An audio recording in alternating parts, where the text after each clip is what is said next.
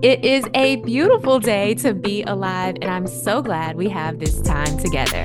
I'm Sanaa Laybourne, she, her. I am a professor, scholar, connector, and avid reader.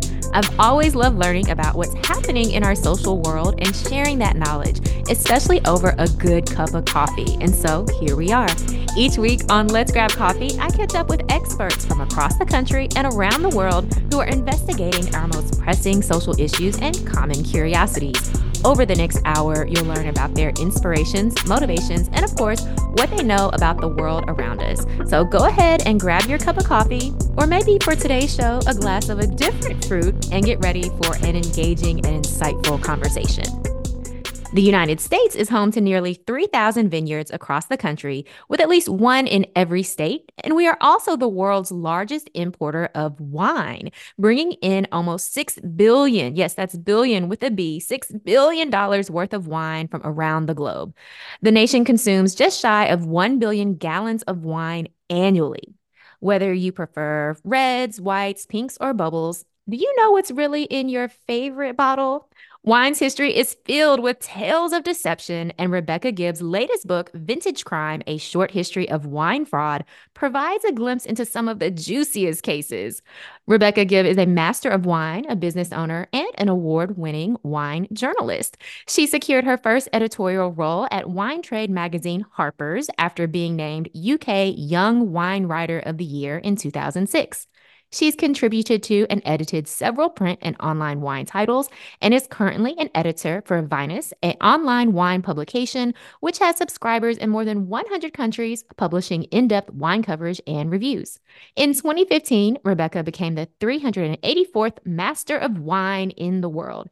In a record class of 24 graduates, she was awarded the Outstanding Achievement Award and the Bollinger Medal in recognition of outstanding tasting ability. Rebecca joins us us today. Hi, Rebecca. So glad to have you here. Hi, thank you for that lovely intro. Oh, yes, of course. I'm so glad that we're able to chat. When I saw this title, Vintage Crime A Short History of Wine Fraud, I said, oh my goodness, we have got to have a chat. Wine, fraud, who doesn't love it? It has it all. So I was so excited to read this book. And when I tell you, it is very juicy. That was not just a play on words. I was like, oh my goodness, what has been going on in the wine world all these years? I have to know more. It's the story that needs to be told, but they don't want you to know. and for very good reason. Well, I know they are juicy t- tales, but I, yeah, I also hope they're play on words a little intoxicating too. Absolutely. Well, I want to start with something um, that you mentioned in the book that I mentioned in your introduction, which is that you are a master of wine. It is a dis- very distinguished honor, but could you explain to our listeners what it means to be a master of wine and the process to attaining that title? Okay, sure. So, a Master of Wine is the Master of Wine exam is the highest qualification you can get if you're in the the wine trade, and it's a global, uh, it's a global institution, and you have to be accepted onto the course first of all, which is not easy in itself. And then, yay, you celebrate that you're on the course, and then you have many years of study ahead. So, if, I think if you knew that, you'd probably st- probably celebrate less. And then um yeah, so the whole point of it is at the end of these studies you sit exams. So you sit five theory exams, you sit three blind tasting exams. So you're this is probably the bit that really um really scares people in that you sit down every day every morning for three days and you have 12 wines in front of you and you have to write down where you think the wine is from, like down to the nearest village, and you have to do identify what grape it is, and you have to say, you know, how it was made just from tasting it. And uh yeah, I think that puts that makes people really, really scared. So you do that, and then yeah, once you've done all that, they then ask you to write a dissertation as if you haven't had enough pain already. I love that. You know, a little pain, a little pleasure, right? Yeah, they love to call it the Everest of the wine world, and you know, only about one in ten people who ever start it get there. So, yeah, I don't know. I don't know what the stats are for getting of Everest, but yeah, I imagine it's similar. Oh my goodness. Now, have you always had an enjoyment and taste for wine, or how did you come into um, your wine journey? Gosh, no, I didn't grow up with wine around me at all. Um, no, I grew up more in like the beer drinking northeast England, and not that I was drinking beer underage, but uh, well, maybe I was. But anyway, that's another story. But no, I, I um, I was meant to. I had ambitions of being a political lobbyist for some reason at one point. Not really sure why, in retrospect. But I um, was going to go and do an internship with a major international corporation, and then global economics got in the way and i ended up doing a ski season in australia randomly and ended up meeting some really really interesting people who had a winery and a vineyard you know i was i was only 20 at the time and I, that was me sorted for life I love it. That sounds like a very fun way to find a, a career and also very exciting. Um, my best friend and I, we love to drink wine, and we often go to wine tours in Michigan, which is closer to where she lives. And so that was the first time I ever had ice wine. And, you know, so just enjoying different wines, learning about different wines is definitely more of a hobby for me. No journey to becoming, you know, a, a sommelier or a master of wine or anything official, but I can definitely appreciate a good glass of wine. Well, you've just taught me something I didn't know. I didn't know they made ice wines in Michigan. So there you go. Every day, that's the wonderful thing about wine is that you don't ever truly master it, and that you will always learn something from the next person, even if they say they don't know much about wine. Mm, I like that. Well, I certainly learned a lot from Vintage Crime. It was, I was writing notes all in the margins um, because you give us this great history, of course, of wine, but then I was also interested to know about how kind of some um, food and drink, some of the earliest food and drink um, foodies really evolved and the reviews. So there's a lot in here. Um, but I'm wondering for you, how did you settle on this idea of fraud and crime in wine? Because there's so many different topics that you could have written for your for your dissertation, but yet this was a topic that stood out to you. Uh, well, look, I did try a couple of other titles first, and they got rejected. If I'm honest, um, but the second, but then, so I was, I was searching for a topic. To be fair, when I was trying to write my dissertation after I passed the Master of Wine exams, um, and I was in my pajamas, much like I am now. Actually, when I discovered, sorry to the readers, it's probably the middle of the day when you're listening to this it's a night time in England. So basically, um, I was reading um, the, a wonderful book on on Champagne, the history of Champagne. It was written by great journalists, so it's very an easy read. It's called um, it's called Champagne, which is very um, imaginative by um, a couple called whose surnames are the Kladstrups. Very much recommend it. And they mentioned in one of the chapters, just very briefly, about the 1911 Champagne riots. And I'm thinking, champagne, that's a luxury drink. I really like it riots, something I could get into. Juice is flowing. I go and investigate a little bit further and realize there's very, very little written about this. Well, in a little, there's only a little bit in French. It's much more of a narrative history. And there's almost nothing apart from a lady at the University of Texas who's written a small part, part on it and a wider champagne history. So I'm like, hang on a minute, this is a really neglected part of the wine world um, I go and start investigating, and it turns out that one of the main factors in the 1911 Champagne riots, when they're burning down champagne houses and they're rioting in the streets, and the French army are stationed in the main city of Epernay, and they they're charging down the streets at, at grape growers. Um, one of the major reasons is that it's wine fraud, and that's sort of where um, the initial spark came from. Mm-hmm. I love this idea of wine fraud because when you get into it, it's of course a story as old as time. People want to make money. Um, that is one of the big reasons for fraud. And I was really interested to know all of the ways that fraud has happened in wine since the beginning of time. And I'm wondering is there one type of fraud or one way I would say that wine is maybe adulterated or maybe we might say ameliorated, depending upon your point of view? You that really sticks out to you as particularly maybe scandalous or just something that really sticks with you? Gosh, yes. There's so many different types of fraud that have gone on through time, as you say. Um, but I think the one that sticks out to me is the use of lead in wine to sweeten it. Because look, there's been so many missed opportunities. Um, people think lead. How did people add lead to wine? Well, what happened was they were taking basically bef- before we had all this amazing wine technology, before we knew about for like we only really got to grips with how to make wine and how to ship it from you know France to the US, put it on a supermarket shelf, and it reach you as the winemaker intended. Now, this wasn't available for much of wine's history. It's really only past sort of 100 years that that's been available. I mean, when you think about most Burgundies, they've really only been bottling them for like less than 100 years.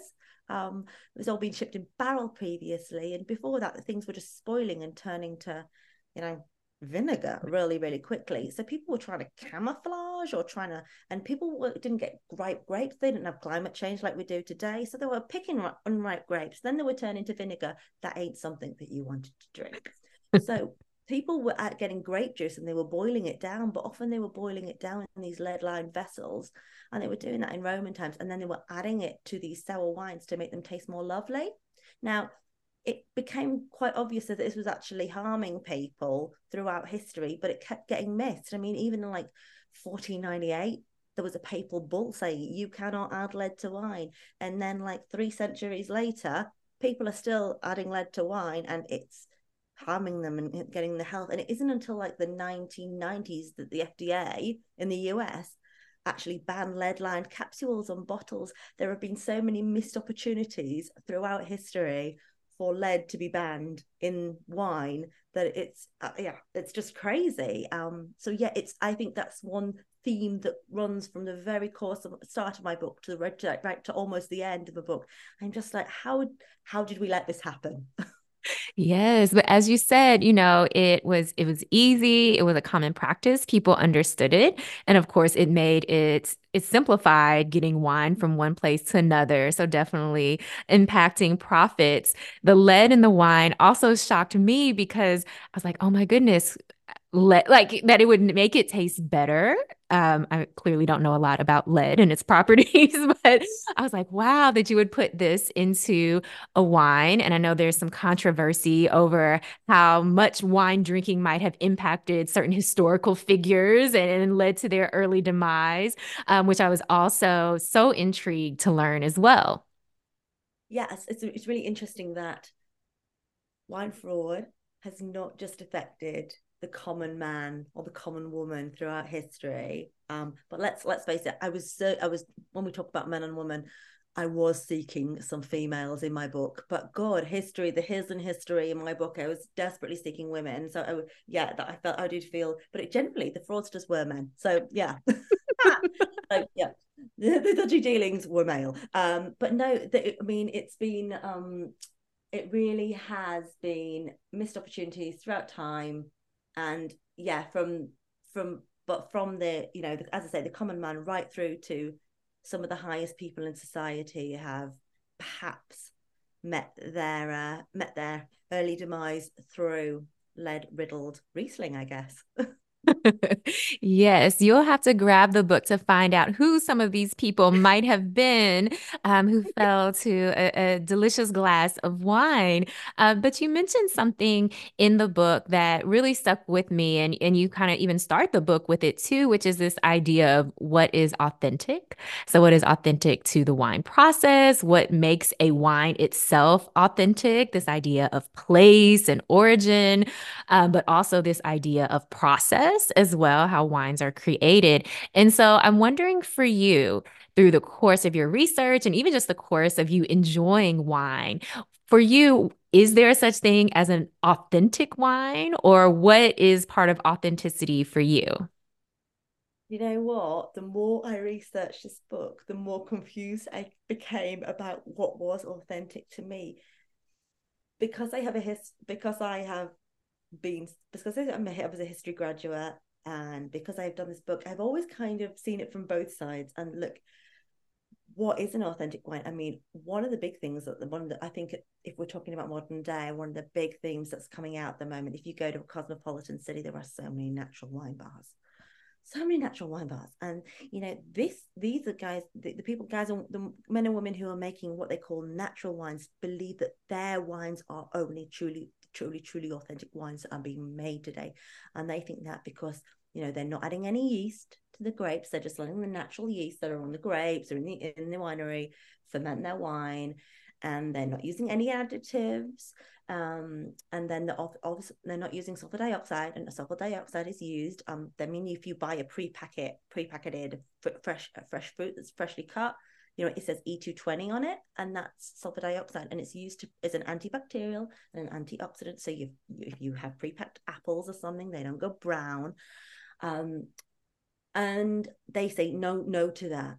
But the problem with that is that we've been technology has come so far that you know we've learned that we do actually kind of need to add sulfur dioxide so that a wine doesn't spoil on the route to market and you know what the problem is with natural the, the whole natural wine it's become very dogmatic and they they think their way is it's their way or the highway and I can't agree with that because I've had far too many cloudy wines, re-fermenting wines, wines that smell of farmyards. And you know what? I do not want a farmyard in my my Riesling uh, or my Merlot. Thank you very much. So to them that's authentic. To other people if you're like talking about burgundy or riesling a truly pure burgundy pinot noir or burgundy chardonnay that has to be from one single very specific vineyard and you see the vineyards named on these um, wine labels. That's one thing but then if you go to bordeaux you don't and it's so burgundy's like one single grape variety one single vineyard. You go to bordeaux and you see by the most famous chateaus whether it's a chateau lafite or a chateau mouton rothschild and that's a blend of at least three grape varieties from vineyards that are potentially not contiguous and that's but everyone thinks says that's not authentic. And then you know it, it goes round and round and it also depends on who you are. You know to a producer in Châteauneuf du Pape you know his or her vineyard it has to be it has Châteauneuf du Pape can only be made from that particular spot and in this particular way. Whereas there's other people who go, Well, I like that style. I don't mind going elsewhere for it. So whether you're a consumer, whether you're a producer, whether you're a vendor of wine, also will that will influence your attitude towards what is authentic wine. So yeah, I'm really sorry. I don't have an answer. no, I love that, you know, because authenticity, it changes over time. Those definitions um, change over time. And especially when we think about the names and the place, as you detail in the book, that also is very shifting over time. Um, you know, what are the boundaries around a place, you know, and how do the, those naming conventions change? Sure, sure. If you were buying like a bottle of Chablis or a bottle of Sancerre, you know, in the 1960s you know it would be a much it was from a much smaller tighter area than it is today. The, the boundaries have expanded as you know due to market forces. Now can those can those parts of chablis be or sancerre be truly authentic because they aren't the original heartland? Yeah it's i mean this is a this is one that can run and run and run and you can get yourselves into all sorts of tangles which i have done on several occasions I love this idea though of the authenticity and this desire for being able to say you have a wine from maybe this particular vineyard or this very, very small area or a certain time period, which again is supposed to add uh, to its not just authenticity, but with authenticity also its status. And you talk about that in the book as well, how food and wine became a way of showing one's cultural sophistication, wine as a marker of class status, uh, which becomes really interesting because it also becomes a way for fraud as well, for people to be deceived, for people to make more money. Um, and I love those chapters and talking about um, the, these fraudulent bottles of, of expensive wine or historical wines. Yeah. So basically, we don't really, people aren't really drinking wine to show off their status.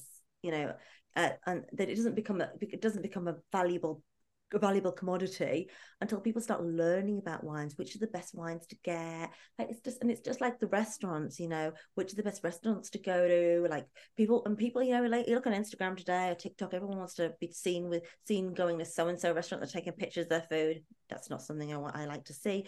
Then there's i'm like yeah i can't be eating that. I'm gonna have my beans on toast.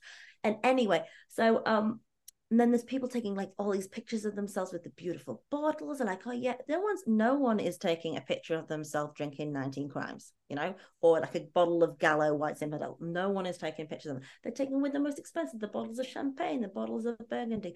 It's like it's like you want and then you have this great fear of missing out. Yeah, but so yeah, people um the intellectualization of food and wine and dining it was it started to be associated with you know um your status in life because if you knew what the best thing was to have it showed that if you knew it showed that you had a higher intellect therefore your standing in state in in, in social circles was higher and therefore it, it perpetuated this myth that you have to be drinking the very best according to these certain small strata of people. And this continues to this day Yes, it definitely does. Uh, late towards the end of the book, you talk about some more recent wine crimes and, and cases of deception, which I always think are so humorous to me as somebody who's not spending a $100,000 on a bottle of wine. Uh, but to find out that people have been tricked in this way and spend even more money to find out for sure if they have been fooled. Mm. It is difficult to have a lot of sympathy for billionaires who have spent tens or even a, over a hundred thousand pounds on a single bottle of wine. You know, there are better causes. So yes, they are. It's very difficult to feel sympathy for those victims, and you do. There is a bit of sort of you do take some sort of pleasure in seeing them have the wool pulled over their eyes for sure. Um, but yes, um, there are some particular. I mean, the thing is with fraud is you don't know it's happened. Most people don't know it's happened to them, so they think that their bottle is correct unless they then pay for someone to come and inspect their cellar, and the and the authenticators come along go, sorry, these are all fraudulent bottles. And then what happens to those bottles? You know do they where do they go? Do these people admit that they have these fraudulent bottles? It's very rare that a wealthy middle-aged white man is going to come out and say do you know what? I've bought a load of fake bottles. I've been duped out of hundreds of thousands of pounds. They don't do that. So it gets a lot of the time it gets buried. So it's only really in the cases where people are I feel have, have the have the guts to come out and say you know what? I've been I, I I've been scammed here and I'm going to go after those people who have done this to me that the actual the stories come out. Uh, you know and that comes out with bill koch who is um, an industrialist billionaire america's cup winner you know not short of a bob or two. But um, he was he's really the one in the last of like the 90s and early noughties who came out and went after the people who had duped him. And he was very upfront and honest but you know for for him, you know, all the hundreds that haven't come out and you know gone after gone after the people who duped them. Yes, I think that gives us insight into how rampant fraud likely is. Um, but also, it makes you question it, was that fancy bottle of wine really what I thought it would be, or was it maybe something else? Um, but you raise a good question or comment in the book was, you know, does it matter if it's a, a, quote unquote fraud or not if you enjoyed the glass. If it was an enjoyable glass if you got pleasure out of it does it matter if it wasn't what the label said? Some people would say absolutely it does because if it isn't what you've bought then you've been obviously it's it's a crime has been committed. However you know it depends on your philosophy really and your opinion. You know there there could i could have drunk bottles of wine that were fraudulent. You could have drunk bottles of wine that that were adulter well certainly adulterated depending on your opinions but yeah but I don't think I have. I don't know, but I don't know. And therefore, I don't feel like I am a victim because I didn't know. And one of, I didn't know, and lots of people don't know. And it's only when the fraud is then comes to light that people then feel that they have been a victim in this case but yeah the whole it all comes down to what the purpose of wine is about i guess. And that comes back to the book and it says you know why do we drink wine? Yeah we drink wine at five o'clock in the afternoon because you know your child's come home from school and it's still another couple of hours until bedtime and you really want just to ease your way to bedtime. And you know a glass of wine really helps that especially when you're cooking dinner. But mm-hmm. yeah we drink it because it's really delicious. We love it. And you know what I'm a real nerd, and I really actually, when I've got I've got far too many bottles of wine in my house. My husband keeps keeps saying, "Don't buy any more wine," and then I buy more wine. It's a bit of a habit. Um, I don't, you know, I'm not into handbags or shoes. he has more shoes than me, but I really like buying wine. But I just like looking at the bottles. I love looking at where something came from, the person who made it. I think about when it was made. I think how long I've had it. I think, hmm, when can I drink this? So I'm kind of one of the strange ones who get take pleasure in that sort of thing. But but I also just enjoy drinking a glass of wine, like the majority of people who are not total. yes, there is something simply in the pleasure of it, of having a nice bottle. Uh, like you said, sometimes I find myself just looking at the labels, and that often draws me in if it's like some cute illustration or something that just is odd, also, and catches my eye.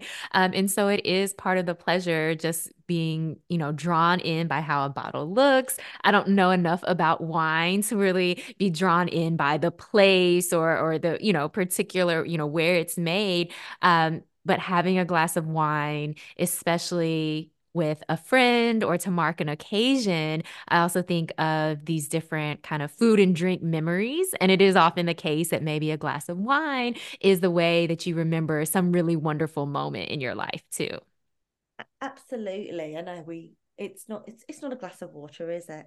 Even though it's about 85% water. No, it's definitely it's definitely it feels special. You have specific wine glasses now. We all have specific one. We don't we don't we don't put it in a we don't put it in our coffee cup.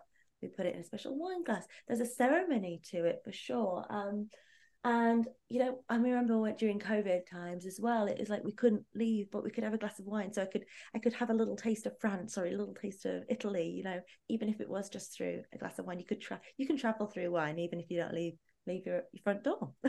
Yes, I love that idea of traveling through wine. And even if maybe that wine isn't really where uh, from where it says it's from, if you believe it to be true, you're still experiencing that travel you can close your eyes, you can go anywhere. Absolutely. that way as well. and, save, and saves on air miles as well. Absolutely. I love that idea. Wine about pleasure, about travel, and of course, about friendships as well, or a shared moment. And something that you wrote about in the book is that because of all these changes in um, kind of naming conventions or even how space and place have changed over time, you mentioned that at certain points that wine has also been classified by the occasion. So what occasion might call for, you know, a certain wine over another.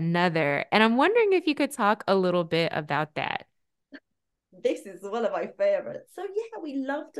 So we were obsessed with. Um, we're obsessed with like pairing wine with food these days. Oh, what will go with this dish?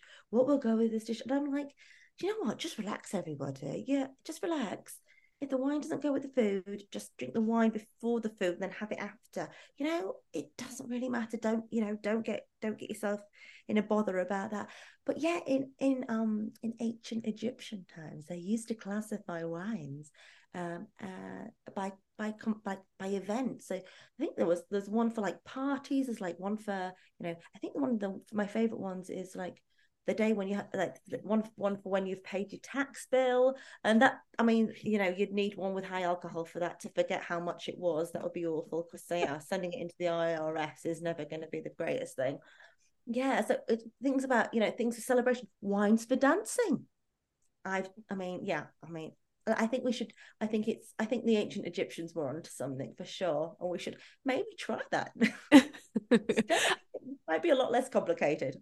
Yes, I love that idea of a wine by the occasion. You know what to buy, or you also know how to start a certain occasion. I have the wine, so you know what this what this moment is for.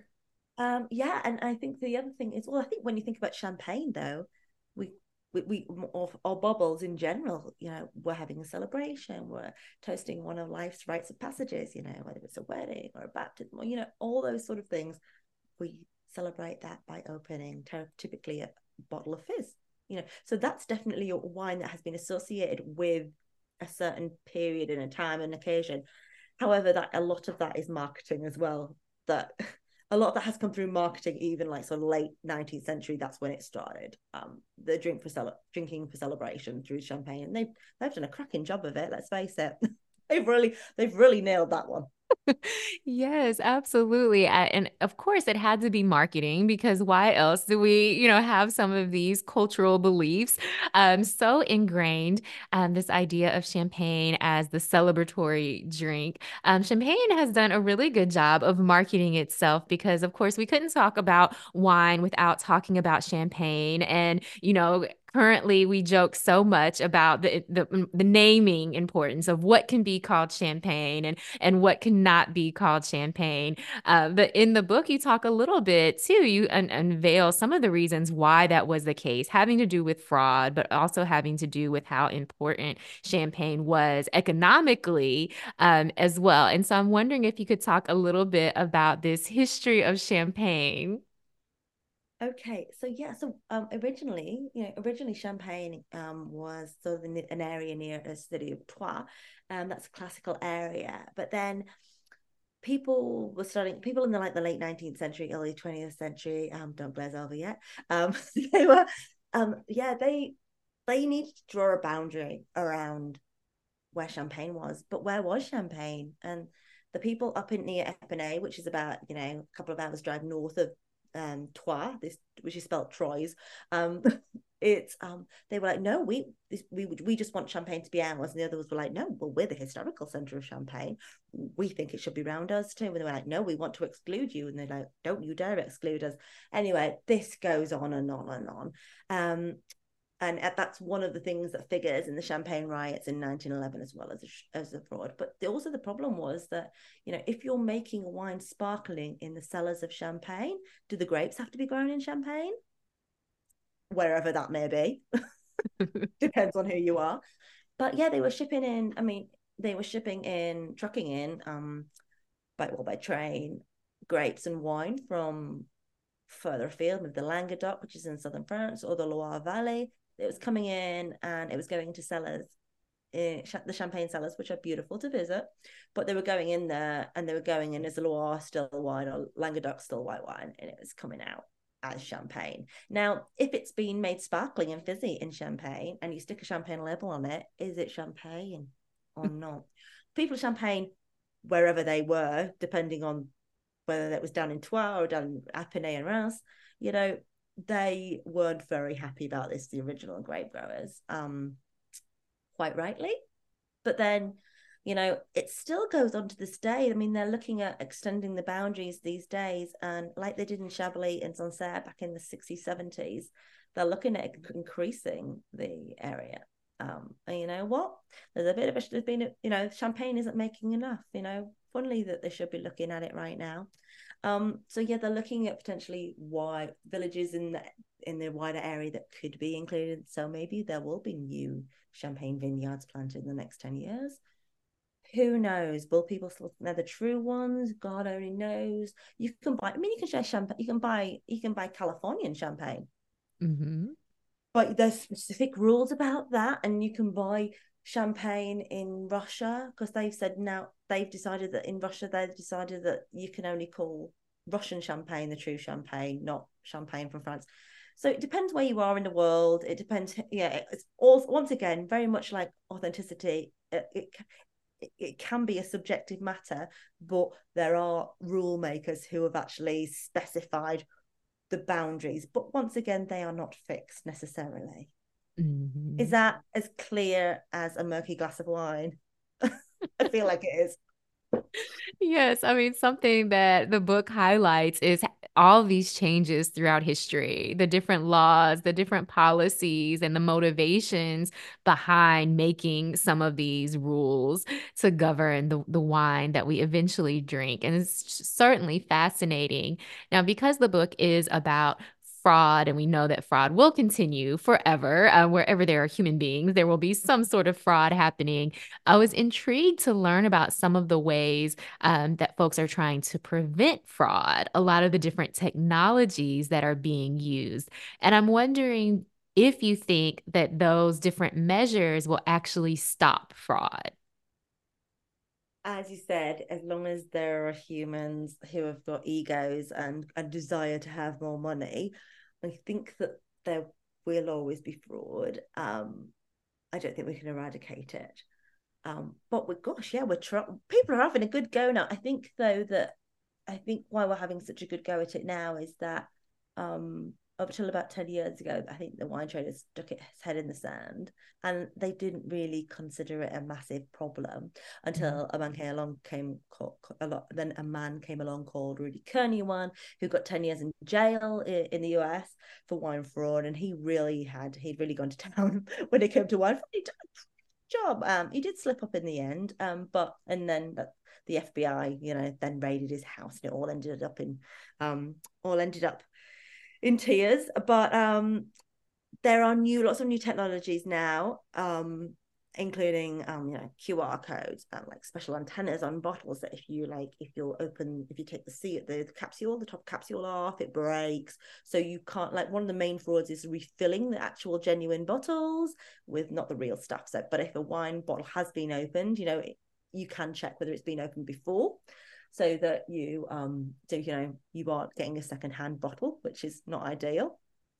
But there are also it's interesting that since i published this book i've been contacted by a number of startups um, who have actually started using ai technology and using forensic techniques in order for you to be able to check that that bottle that you have is real.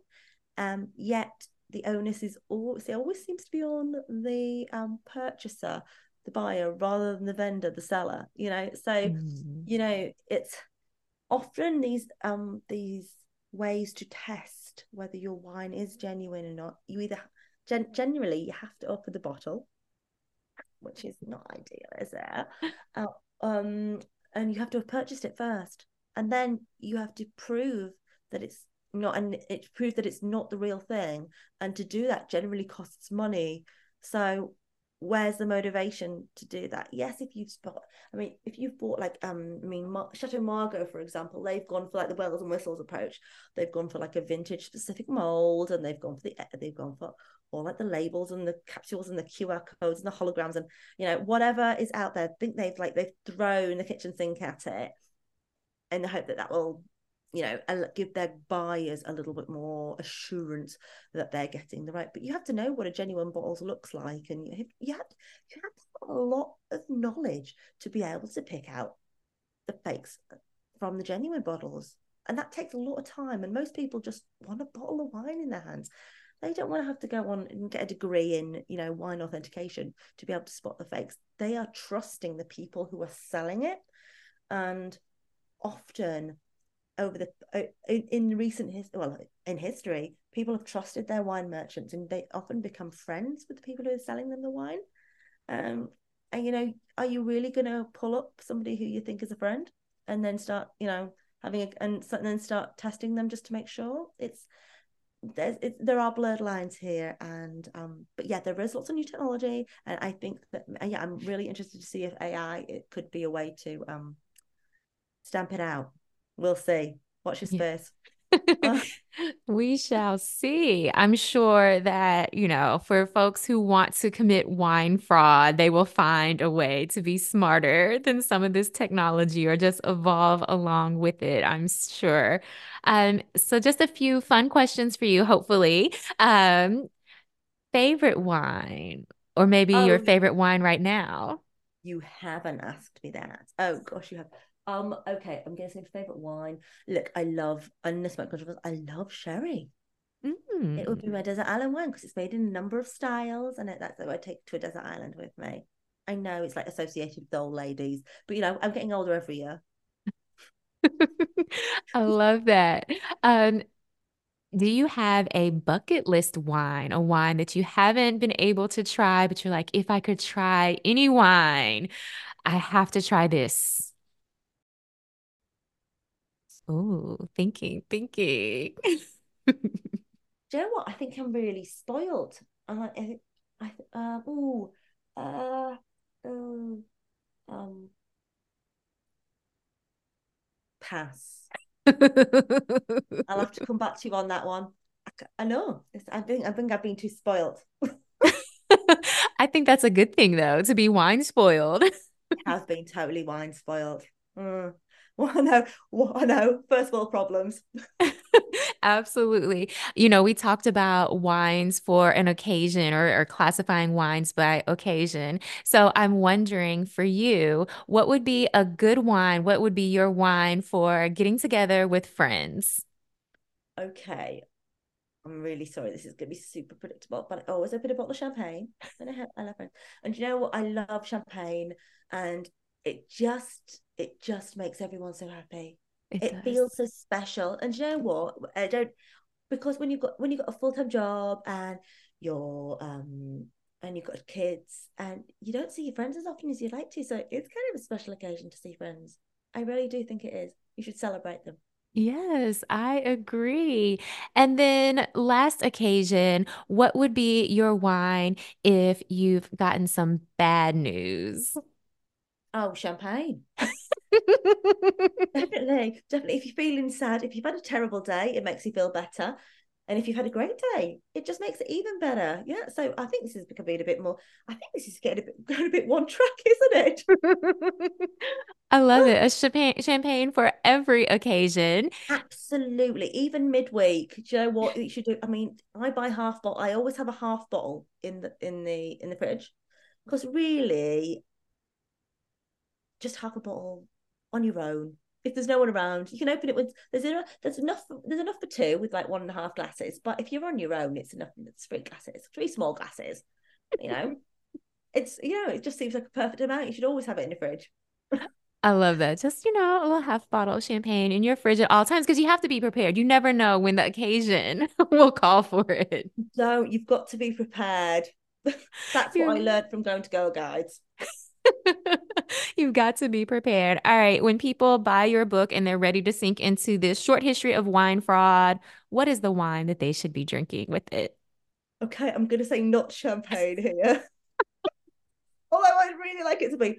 I think that it should be whatever you want it to be. Now, I think that, you know what, I would like it to be. I don't want it to be too serious a wine because you know what? Most wine books are quite boring. Okay. And there's no fun in them. There's no juicy stories. It tends to be all about grape varieties and soils and how many hectares a vineyard is, which quite frankly makes everyone glaze over. So don't buy have something too conservative or serious.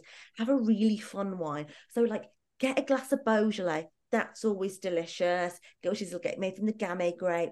Have a really have a really fun time. Have a Sauvignon Blanc for goodness sake. You know, don't take life too seriously, and don't let wine wine people tell you like you should be drinking this serious wine. You know, have fun with it. Drink something you like for goodness sake. Life's too short. Oh, I absolutely love that. And Rebecca, it's been an absolute pleasure to talk with you today about a vintage crime, a short history of wine fraud. Thank you so much for being with us. Absolute pleasure. Thank you. Thank you again to Rebecca Gibbs. She is the author of Vintage Crime, A Short History of Wine Fraud. And let me tell you, Rebecca is absolutely right. This is a great book to read with your favorite wine, or if you don't drink wine, it's fine.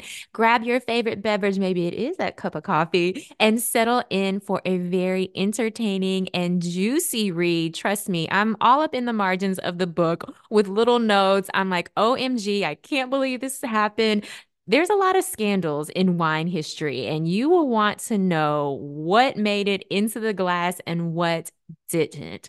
You know, as I was reading this book, it made me think about one of my favorite wines, which it's not mentioned in the book, but one of my favorites is a Malbec. And you know, here's the thing I think we currently associate Malbec with coming from Argentina. And when you're looking for that bottle, you're probably looking for Argentina to be on it because in our minds, that's where the really good Malbecs come from. But I was surprised to learn that Malbec actually originated in France. And the word Malbec a- originates from a French word meaning bad mouth because look, the French winemakers had a very poor opinion about the grape um, that makes Malbec, and they thought, you know what, this wine, it's not, it's not gonna make it. It will be forgotten. It'll be lost into history.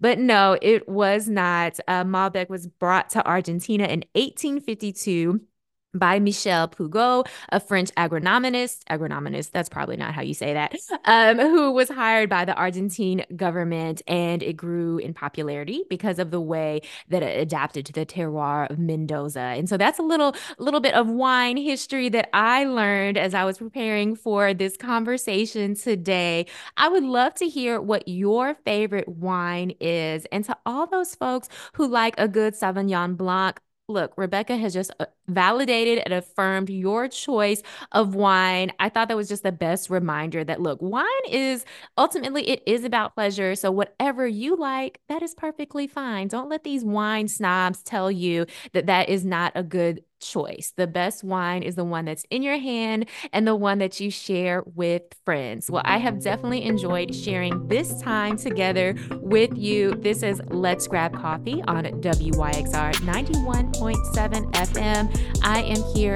every week talking to interesting experts from across the globe who are helping us understand the world around us and even the world right here at home in that glass of wine that you go to after a long day or after just an exciting afternoon, join me back here, 91.7 FM WYXR, right here, Memphis, Tennessee, your community radio station. This is Let's Grab Coffee.